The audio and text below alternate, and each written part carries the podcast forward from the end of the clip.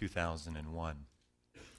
On that day, uh, 19 Al Qaeda terrorists in spectacular and headline grabbing fashion uh, attacked our nation in uh, New York City at the Pentagon and on United Airlines Flight 93 that went down in Somerset County, Pennsylvania. Uh, 2,977 people uh, were murdered that day. And as I l- thought about how our nation responded uh, that day and in the period thereafter, I, I thought of two real responses. Um, I, I'm sure many of you have the same thoughts as me. It was a time when we came together, was it not? Say amen. Was, was that a time that we, we came together? Um, we stood together. Um, we, we, we stood especially with compassion and grief for those uh, first responders and those uh, families who lost loved ones in that day. Um, it was a unifying time. It was a time when, when people were thinking about what it w- means to be an American, and flags were flying, and people were coming together. And we had a gathering that day at, at our church where people came together and prayed. And, and we as a people responded with compassion and mercy. There was also a response from the government. There's also a response by our military. Uh, Operation Infinite Justice was launched to dismantle and to take out Al Qaeda in Afghanistan. That continues today, now called Operation Enduring Freedom. It was the most tragic and defining day for our generation. But today, of course, I want to talk about another tragedy. I want to talk about a tragedy that does not grab headlines, that does not involve uh, world renowned buildings like the World Trade Center and the Pentagon. Uh, today is Sanctity of Human Life Sunday, and I want to draw our attention this morning to the massive and despicable taking of human life that is happening uh, across our nation. Since 1973, since Roe v. Wade, there have been 50 million babies killed in the womb by their mothers. 50 million. It is not an overstatement to say that we would be a different nation were those 50 million people with us today. They would be pastors and teachers and, and, and firefighters and law enforcement. They would be our neighbors. They would be our friends. We would be a different and a much larger nation. And so, if you calculate it out, it comes out to about 4,000 babies a day are killed by abortion. It is more than a September 11th event that is happening every day across our nation. Again, it's not happening in spectacular fashion, it's happening in abortion clinics, it's happening in hospitals, it is happening in doctors' offices in our cities primarily and in suburbs in every state of our nation. And so, what this morning and what Sanctity of Human Life Sunday is about, and I was so excited as I've been hearing around our country more and more churches having Sundays like this in January. Um, it, that's been encouraging. What this Sunday is really about is how do we respond to this? How do we, as Christians and as a congregation and as believers in the United States, how do we respond to this? And let me just say, first off, one way that we do not respond to this. We, we don't respond to this as instruments of justice, as instruments of retribution toward the doctors or the women that are doing this. If we read uh, Romans 13, I'm not going to take the time to do that this morning, but if we looked at the first verses of Romans chapter 13, we see that God has ordained governments and the state to be the instruments of justice against evil that goes on in our civil society. It is not the role of the church. So that, that, that is not our responsibility to, to uh, seek vengeance. It is the responsibility of the government and ultimately responsibility of, the God, of, of our God. Vengeance is his, says the Lord. But we do have from Scripture a massive responsibility a responsibility to defend and to protect life. And that's what we're going to look at this morning. And we're going to look at one of the most specific passages that challenges us in this area. And then we're going to look at how specifically we are to respond uh, to that. Before we get into his word today, let's bow our heads once again and ask God to speak to us through his word today. Father in heaven, we, uh, we give you praise today, and we ask that you would strengthen us. Lord, we pray that you would give us your eyes and your heart and your tears for, for the murder, for the slaughter, for the loss of life that is going on in our, in our country, in Sacramento, in the suburbs, in the foothills. It is happening, Lord, all around us. And so I pray today that you would help us both to understand your word and especially, God, to respond to your word. And that we would respond in ways that bring you glory and that would protect and defend life. So speak to us now, we ask, in Jesus' name. Amen. Well, if you'd open your Bibles, please, to Proverbs chapter 24. This is the passage that we're going to look at primarily this morning. This is our text. If you don't happen to have a Bible with you today, um, it is uh, on page uh, 546 in uh, the Bibles in front of you or in the chairs in front of you, page 546, Proverbs 24 11 through 12. I'm going to read this passage, and then I'm going to make several observations on this passage. And then we're going to spend uh, the, the remaining part of our time in application, in specific application. What would God have, how would God have us respond to this passage? So let me read Proverbs 24, 11 through 12. Rescue those being led away to death. Hold back those staggering towards slaughter. If you say, But we knew nothing about this, does not he who weighs the heart perceive it? Does not he who guards your life know it? Will he not repay each person according to what he has done? So this passage begins with this, with this word. Uh, the NIV translates rescue. It is, it is an imperative, it is a cry, it is a command, it is a call out to us. It is a call out to the people of God, to his disciples, to those who would follow God, that we are called to rescue those who are being led away to death. Uh, one of the uh, Hebrew dictionaries that defines this word rescue uh, to snatch away, to remove, to liberate out of any kind of being held fast. So, at the very beginning of, the, of this little saying, this proverb 24, uh, chapter 24, verses 11 and 12, we are, we are called to action. We are called to deliver and rescue those uh, who are in trouble, specifically here, those who are being led away to death. So, the first observation this morning is that this passage calls the believer to action. This is, this is a, a, a verse that, that's shaking us. This is a verse that's saying, pay attention. It is your responsibility. It is my people's responsibility. The Lord is saying, it is my people's responsibility to respond to those who are take, being taken advantage of.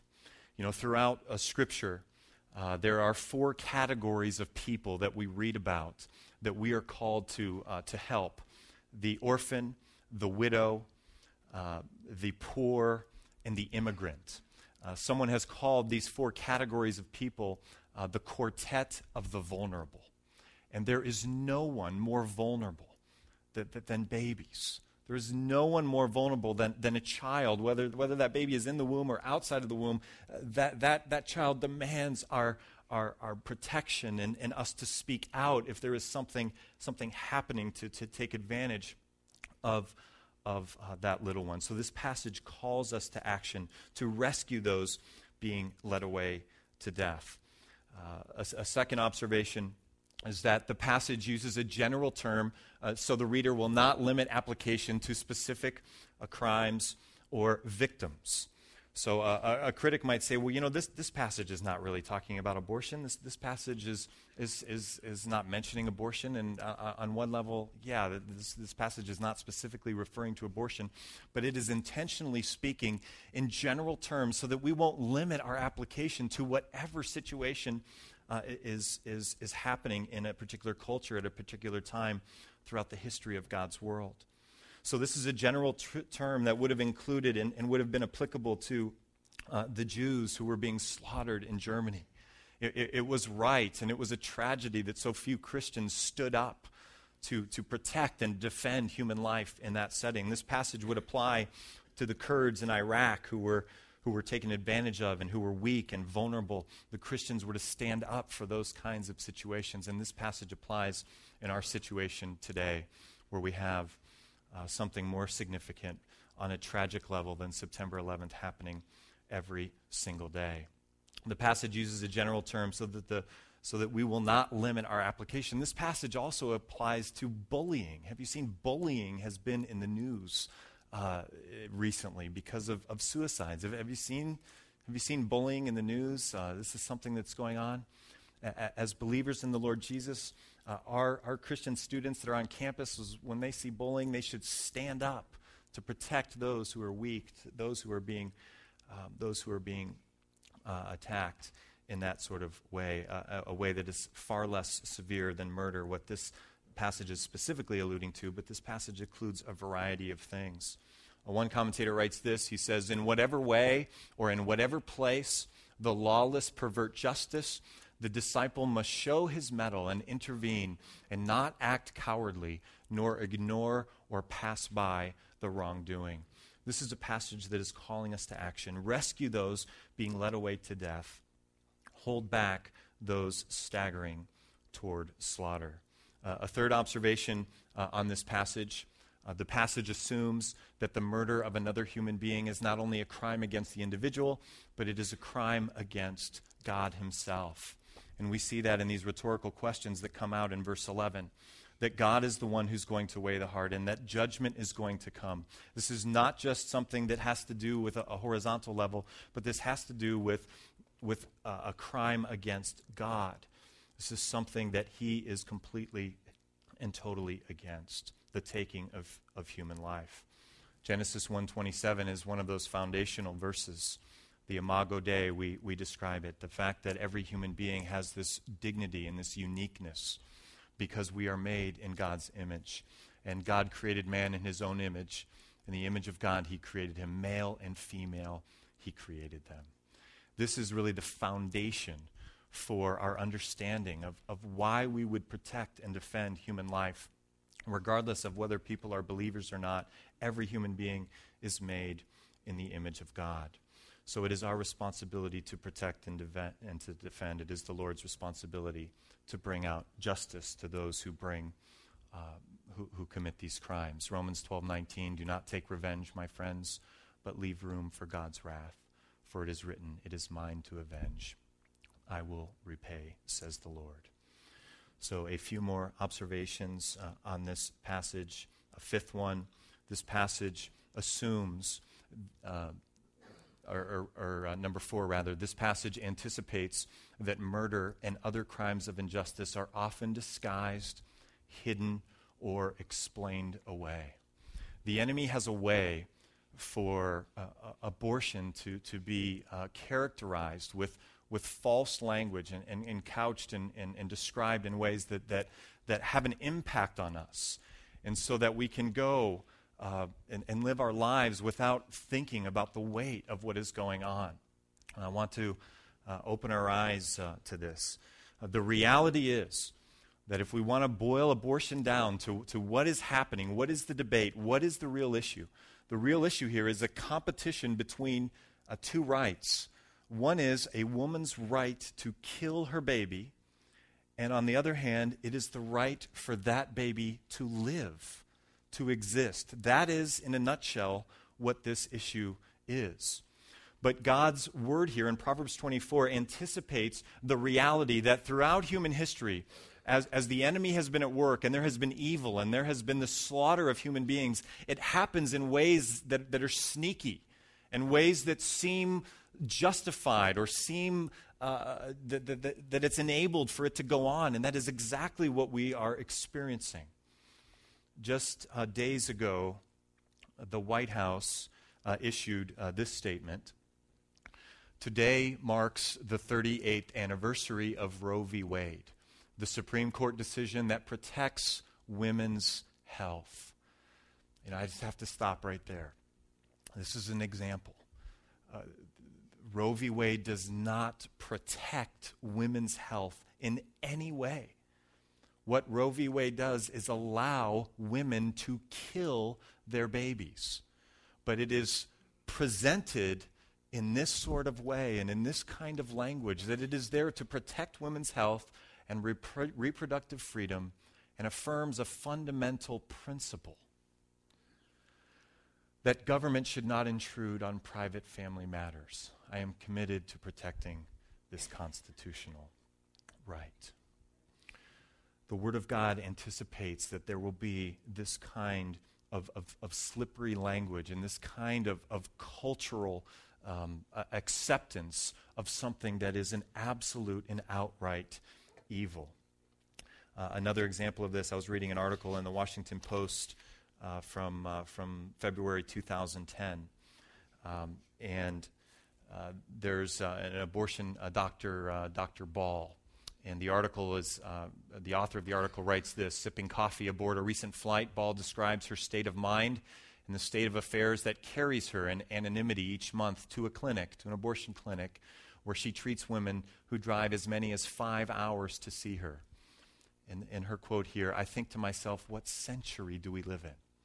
This is the kind of, of cultural response that we are going to have as we take a stand for life. We need to be aware of it so that we can see it. People are going to say to us, Gosh, you're so uh, old fashioned, you're so back there. Or women have these, these rights today, and it is couched in this sort of language. Proverbs chapter 24 understands that this is the kind of context that we're going to be in. And it is a passage that is calling us to not be taken in, but to, come, to be awakened and to be active and to be responsive to the tragedy in our situation, in, in our historical setting, the tragedy of abortion that is going on every day all around us. Another observation on this passage is that the passage assumes the omniscience of God and his ability to know the motive of every human being. You see that in verse 12? This is important.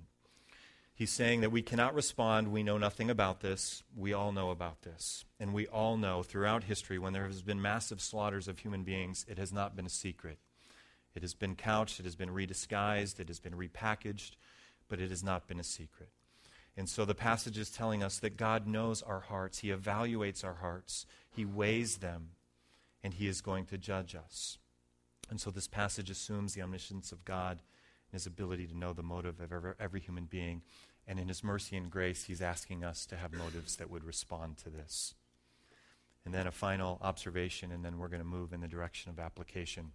This passage concludes uh, by declaring judgment on the disciple for inaction toward an oppressed neighbor and deceit toward God. And the deceit would be as if we were to respond, and none of us here this morning are going to respond this way, but if we were to respond as though we know nothing about this and we just go about our lives, uh, that would be the deceit and then secondarily, that we would be judged for our inaction toward an oppressed neighbor. The New Testament speaks about a judgment for believers.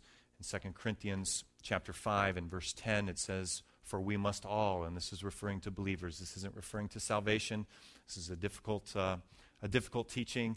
Uh, we are justified by faith alone, and we are saved by grace alone, by nothing that we would do, but in some ways that I don't fully understand, we are going to be responsible before God as stewards for, for the gifts that He's given us, for the time period that we've lived in, for the reality of the, the slaughter of abortion that is going on. And we're going to be accountable for all of these things, for, for the time that we have, for the life that God's given us. We read of this in 2 Corinthians chapter 5 For we must all be, appear before the judgment seat of Christ, that each one may receive what is due him for the things done while in the body, whether good or bad. Proverbs 24, verses 11 and 12, is just a rallying cry. It is the Bible speaking out to us. We don't have the media doing this. We don't have the media uh, helping us as the media helped us as a country to come together and to respond to this tragedy on September 11th, 2001. We don't have that. But what we do have is the eternal and inerrant Word of God calling His people to respond and so, what I want to do in the remainder of our time this morning is talk about exactly how it is that we should respond. What should we do? You know, I hope by this point you're saying, okay, what, what, what do we do? This is such a massive and huge problem and issue. Uh, what, what should we do? And there's many things that we can do, and I'm just going to give us a few of them. Number one is that we must live and speak the gospel. We must live and speak the gospel. This is not ultimately a, a political solution. Uh, there were abortions in California before Roe v. Wade. Uh, if Roe v. Wade were overturned this coming week, abortions would continue in California. In some states, they would end, but in our state, they would continue. And so, the first and most important thing that I want to say is that we are called to live and speak the gospel. The gospel is the good news of Jesus Christ, that he has died for sinners, that he rose again. But we are also called to live out the gospel. And part of living out the gospel is living, is, is reflecting the value of human life, that we are made in God's image. And as this spreads, as this spreads, as, as a biblical worldview spreads, as the good news of the gospel spreads, then abortions will be going by the wayside. And this is happening. In my assessment of things, with the exception of Utah, every state where the gospel has strongly permeated culture. Another way to say it is every state where the, where the church of Jesus Christ is very strong, abortions are going down. The incidence of abortion is, are, are, are low. Let me give you a, a couple uh, examples of this. Back to um, the article uh, that I uh, referred to just a few moments ago in the Washington Post back in February. It describes the reality in South Dakota. And let me just read part of the article to you. It says this The Planned Parenthood Clinic in Sioux Falls is busy on a January day. Out of state doctors have flown into town two days in a row, a rarity, and eight women are waiting to see Dr. Ball. The clinic might be any doctor's office, but there are clues the security cameras, the windows positioned to block prying eyes. There are bowls of mints and tissues to soak up the tears. The day before, three hardy opponents. This is how the media is describing believers. Three hardy opponents quietly prayed outside in single digit temperatures, but not, but not today. A ball casually dressed in a Scandinavian sweater, jeans, and sneakers leaves a security man's car and steps inside. Changing into scrubs, she is briefed by clinic staff on the day ahead. Here's the, here's the part why I'm, why, I'm, why I'm reading this. With no South Dakota doctors willing to do elective abortions since 1994. Did you hear that? In the state of South Dakota, there has not been an obstetrician in that state since 94 who would do an abortion. The church of Jesus Christ is strong in South Dakota. And so the enemies of God, some of the enemies of God, the folks at Planned Parenthood, are flying in doctors from Minneapolis and Denver with, so, with, with security like the Secret Service has, where they travel anonymously on airplanes uh, uh, apart from their names so that they are traveling anonymously to carry out this evil that would otherwise be gone from the entire state of South Dakota just to finish the reading, with no South Dakota doctors willing to do elective abortion since 1994, the Planned Parenthood affiliate in Minneapolis coordinates the schedules of the doctors, three from the Twin Cities, including Ball, and one from Denver, who takes staffing the clinic about one day a week. The statistics show that where the Church of Jesus Christ is strong, that lives are being saved. And so the primary application to this message is that we as believers would live out the gospel that our neighbors, that our coworkers would come to faith in Jesus Christ. And as they come to faith in Jesus Christ, they will see what a human life is in a new way. Just to show you some more of these uh, statistics in South Dakota, restrictions on abortion right now in South Dakota. Abortion would be banned if Roe v. Wade were to be overturned. The parent of a minor must be notified before an abortion is provided. A woman must receive state directed counseling that includes information designed to discourage her from having an abortion and then wait 24 hours before the procedure is provided. And that one is a huge thing. So, what has to happen is a woman who's struggling about this decision whether they should have an abortion or not, they're forced to go to the clinic, but then they're forced to go home. And then they're forced to come back to the clinic to make sure that this is something that they want to do. And in that intermediate time period, many choose not to have their abortion. Not all. And then, fourth, public funding is available for abortion only in cases of life endangerment. So, you want to see the restrictions on abortion in California? We have no restrictions. And I could put up all kinds of statistics that I will spare you about how abortion clinics are multiplying like wildfire, especially in Southern California. We, we, we are way above the national incidence for abortion in California, and the Church of Jesus Christ is very weak in California. We have a very small voice, we have very little influence. And how are we going to gain that influence? It's not about influence, it's about honoring and glorifying Jesus Christ. And we are going to have influence as a byproduct of honoring and glorifying Jesus Christ as his gospel goes forth and as people come to faith in Jesus Christ. In states like South Dakota and Mississippi and others where the church is strong, lives are being saved. And there is huge, huge progress that is being made. So we are called to live and speak the gospel. Second, uh, secondly, we're called to speak the truth in love to a mother with an unwanted pregnancy. Now, this is a place where if we are out in the community, every one of us is at some point going to going to rub shoulders. Now, whether we know them well enough to know whether this is going on or not, but the statistics are overwhelming. And so many of us have had opportunities, myself included over the years, many of you have known people, women, who have unwanted pregnancies. And one of the things that we can do is we can love them. We can speak the truth to them. We can, we can befriend them. We can offer them help we can get them connected with others who are going to help them. Let me show you how prevalent this is. These people are around us. They're on our high school campuses, they're on our college campuses, they're middle aged mothers, they're, they're all around us. The statistics are, are this that nearly half of all pregnancies to American women are unintended, and four in ten of these uh, end in abortion. About half of American women have experienced an unintended pregnancy, and at current rates, about one third will have had an abortion by the age of 45. So let that one set in. These women are around us. By age 45, one in three women will have had an abortion. It is a stunning statistic. And so, one of the ways that we can respond is by caring for them, by loving them, by sharing the gospel with them, by sharing the truth to them, by giving them a different perspective. Whether we use scripture or not, we can begin by, sh- by sharing with them this is a human being, this is a life. Uh, President Reagan uh, put it this way He said, I've noticed that everyone that is for abortion has already been born. That's a good thing to say. So, live and speak the gospel, speak the truth in love to a mother with an unwanted pregnancy. A third application, we're talking about how do we respond to what God has said to us in Proverbs 24, 11, and 12. A third way that we can respond is by supporting adoption. Uh, we talked about this last year uh, at our Sanctity of Human Life Sunday a little bit more extensively, and I just want to simply say perhaps this is what the Lord would, would, would have you do to be involved in this or to perhaps uh, adopt a, a child.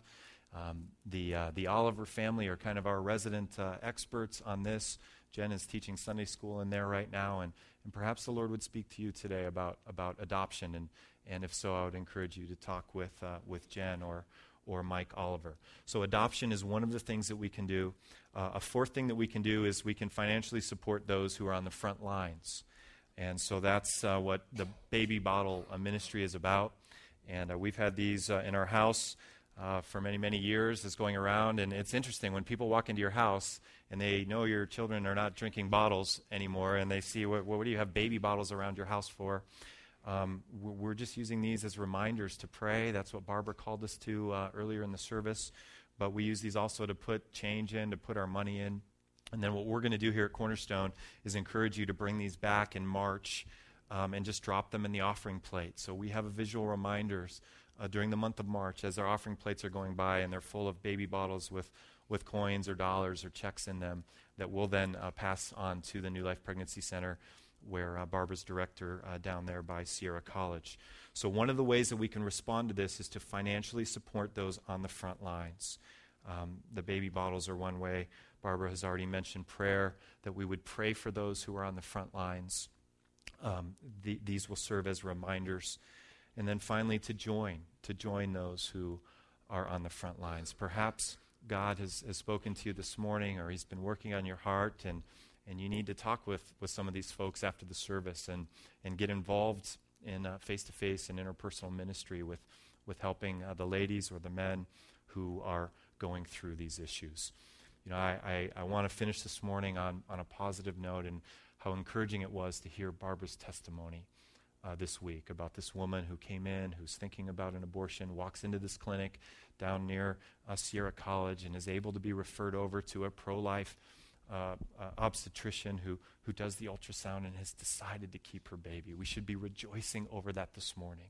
And we should be praying for that to be accelerated and for that to happen um, at that clinic and for more clinics. And then instead of um, reading statistics about how many more clinics Planned Parenthood is, is having in our state, that we would have more and more of these clinics that are going to be strong, that are going to be protecting the unborn, that are going to be defending life. This is what this is what God is calling us to this morning. Let's bow our heads as we uh, finish this. Finish. Father in heaven, uh, this is a, a huge and massive topic, Lord. It is overwhelming if we even begin to comprehend what is happening so quietly and so subtly in clinics and hospitals and doctors' offices. We pray, Father, that part of what has happened this morning is that we would have a view and a vision of the brutality, of the violence, of the slaughter.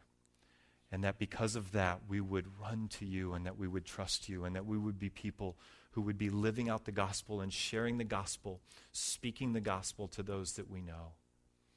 Father, we pray for, for women in our community, in our high schools, on our college campuses, middle aged women who are pregnant right now who are struggling with this. Lord, we know that there is a battle going on in the heavenly places, the spiritual places, and we pray that you would protect them from the evil one and from this subtle language and from the kind of, of way that this is marketed that is so contrary to, to your word and to your truth.